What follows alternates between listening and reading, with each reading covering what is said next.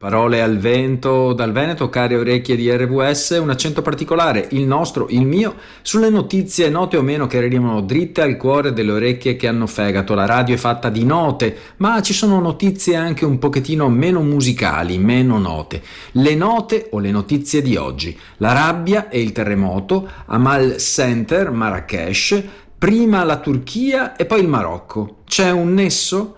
E poi ancora, ehm, salvati dal soldato Ray, eh, ricomincia la scuola e volevo fare il calciatore. Sono sei notizie inanellate una una dopo l'altra. Cominciamo con la, ra- la rabbia e il terremoto, per il terremoto che appunto si è verificato in Marocco, perché nel villaggio di Moulay Ibrahim le conseguenze del terremoto hanno scatenato, cari amici, una gamma di emozioni intense tra la popolazione colpita e possiamo, possiamo comprendere, forse non del tutto, ma ci sono zone d'Italia che sono state colpite dal terremoto e probabilmente sanno di che cosa si tratta.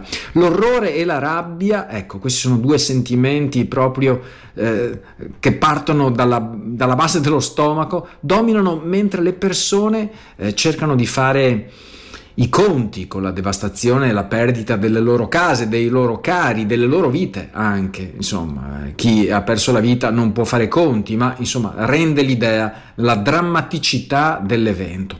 Il terremoto ha lasciato il paese in rovina, Mulay Ibrahim, con edifici distrutti e strade piene zeppe di detriti. La storia di Velid, il figlio eh, che ha cercato disperatamente di salvare i suoi genitori intrappolati nelle macerie, mi ha colpito moltissimo eh, perché è emblema della disperazione che affligge la comunità locale. L'impotenza di Velid, a mani nude, nel non poter fare nulla per aiutare i suoi cari è, è palpabile, è toccante, posso dire. E le sue lacrime che ho visto scorrere sulle guance e il suo dolore credo siano condivisi eh, da, da, non solo da molti altri nella loro stessa situazione, ma anche da noi che in questo momento stiamo solamente ascoltando la notizia, anzi la stiamo sentendo. La mancanza di aiuti tempestivi ha aggravato la situazione, si dice, ma con la gente che deve affrontare la fame, la sete e la mancanza di servizi igienici adeguati. È arrivata proprio in queste ore la notizia che il Marocco ha rifiutato tutte le, eh, o molti, insomma, ha rifiutato moltissime ehm, eh, soccorsi, no? eh, accettato solamente dalla Spagna e da due paesi arabi e la disperazione intanto aumenta a livello locale ulteriormente quando le persone vedono che le autorità sembrano essere assenti o inefficaci per fornire un aiuto convenevole. Questa certezza nel cuore continuiamo la nostra analisi eh, analisi è dire, è dire, troppo probabilmente, la nostra riflessione, eh, una riflessione che ci impone anche di flettere le ginocchia di fronte a ciò che è successo in Marocco in queste ore e la prossima notizia infatti si intitola Amal Center eh, Marrakesh.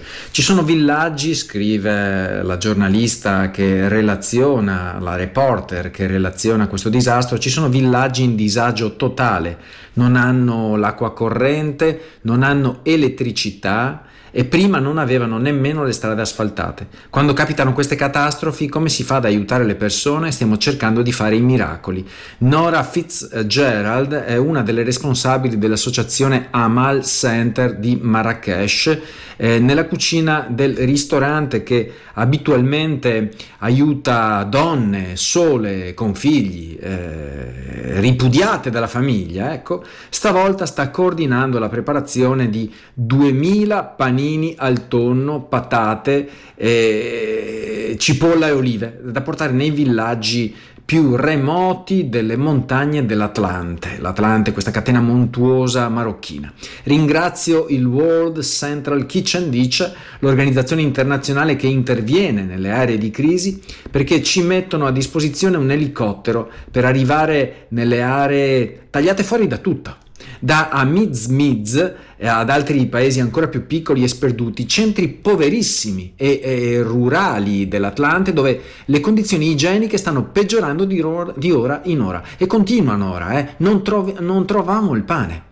I panifici non hanno più lavorato dopo il terremoto, certamente. Chi ave- era aperto vendeva col contagocce quel poco prodotto che aveva. Poi abbiamo trovato una pasticceria che ci ha donato centinaia di pagnotte. E quindi Amal Center, che è una scuola di cucina che insegna un mestiere alle tantissime ragazze eh, rinnegate dalla società perché colpevoli, fra virgolette, di essere rimaste incinte fuori dal matrimonio.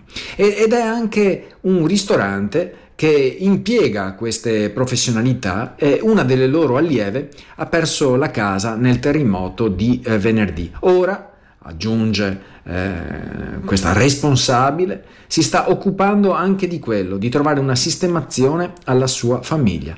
Poco o nulla arriva dall'alto, eh? anche se ieri lo Stato ha dato il via libera agli aiuti internazionali che, come dicevamo prima, si riducono a quattro nazioni eh, più vicine, la Spagna in, in modo particolare e due paesi del Medio Oriente, due paesi arabi.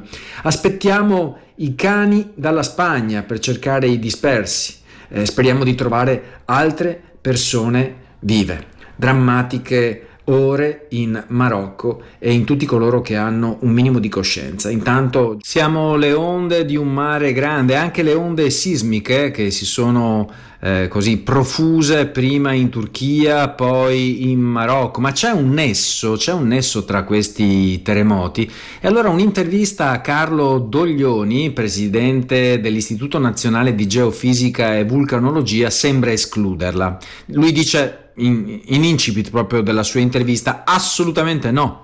Noi ci basiamo sugli aspetti statistici, afferma questo studioso di sismica, ehm, eventi come quelli della Turchia di magnitudo tra 7 e 7,9 ne avvengono una quindicina all'anno. Tra 6 e 6.9, come quelli del Marocco, possono arrivare anche a 150. Quando toccano zone vicino a noi, prestiamo più attenzione. E eh, certamente, quando le onde arrivano più vicino e ci bagnano, eh, cominciamo a preoccuparsi. Il terremoto ad Haiti, per esempio, ha fatto eh, 230.000 morti e se ne è parlato pochissimo. Eh, verosimile immaginare, l'altra domanda, Altre scosse in Marocco? Eh, sì e no, risponde lo studioso. Frequentemente ci sono coppie di eventi e il secondo può avvenire entro poche ore, ma anche settimane o mesi dopo. Ci sono sequenze, continua lo studioso di sismologia, eh, importante studioso di sismologia, ci sono sequenze sismiche che si esauriscono con un unico grande evento e poi una serie di cosiddetti aftershock, un tempo definiti in italiano assestamenti. Scosse di questa magnitudo prevedono gli aftershock. E allora l'altra domanda, c'è un aumento di questi fenomeni nel Mediterraneo? Beh, eh, vanno valutati eh, gli eventi dal punto di vista statistico nei decenni. Eh, per quel che sappiamo non c'è un aumento della sismicità. Ma per l'Italia, perché poi ognuno si preoccupa di casa sua, eh, per l'Italia ci sono rischi? Eh, lo studioso afferma che non c'è nessuna relazione, ma eh, è la dimostrazione che i terremoti possono avvenire anche lì dove uno meno se li aspetta. La Terra ci riserva grandi sorprese, aggiunge, perché non la conosciamo abbastanza, la parola di uno studioso, mentre al bar tutti sanno tutto. E beh, facciamo poco in termini di prevenzione? Eh, potremmo fare molto, eh, ma occorrono tecniche moderne e non quelle che ancora utilizziamo in Italia, in cui ci basiamo solo sui cataloghi storici. Si investe tantissimo sui pianeti a migliaia di anni luce di distanza. L'Italia spende più di un miliardo l'anno per studiare cose che non vedrà mai. In cielo c'è il paradiso, dice lo studioso, sottoterra c'è l'inferno, eh, per cui sottoterra non si guarda e gli investimenti nella ricerca sono un centesimo di quelli utilizzati per lo spazio, eppure conoscere la Terra significa anche conoscere i rischi naturali.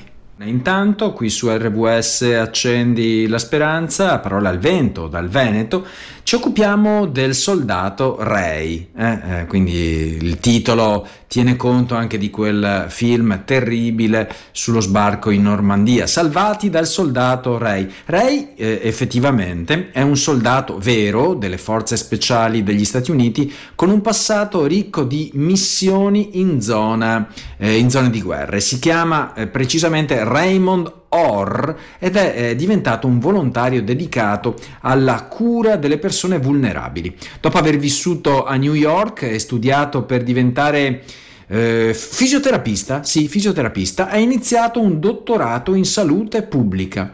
Eh, Ray non è un monaco, ha cinque figli, tre biologici e due adottati. Ecco, io lo ribadisco per l'ennesima volta, credo non ci sia niente di più eh, umano, niente di più nobile che eh, essere genitori adottivi, eh, o meglio, eh, eh, essere pronti ad adottare un, un, figlio.